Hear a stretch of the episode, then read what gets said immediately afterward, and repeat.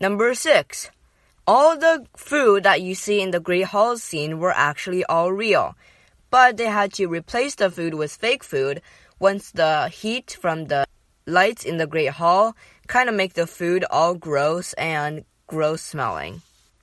Number 7. Ron's actor actually had arachnophobia already, so he had no trouble acting out the fear of spiders. Number 8. At the end of the Chamber of Secrets, Hermione was supposed to hug both Harry and Ron when she runs in the Great Hall.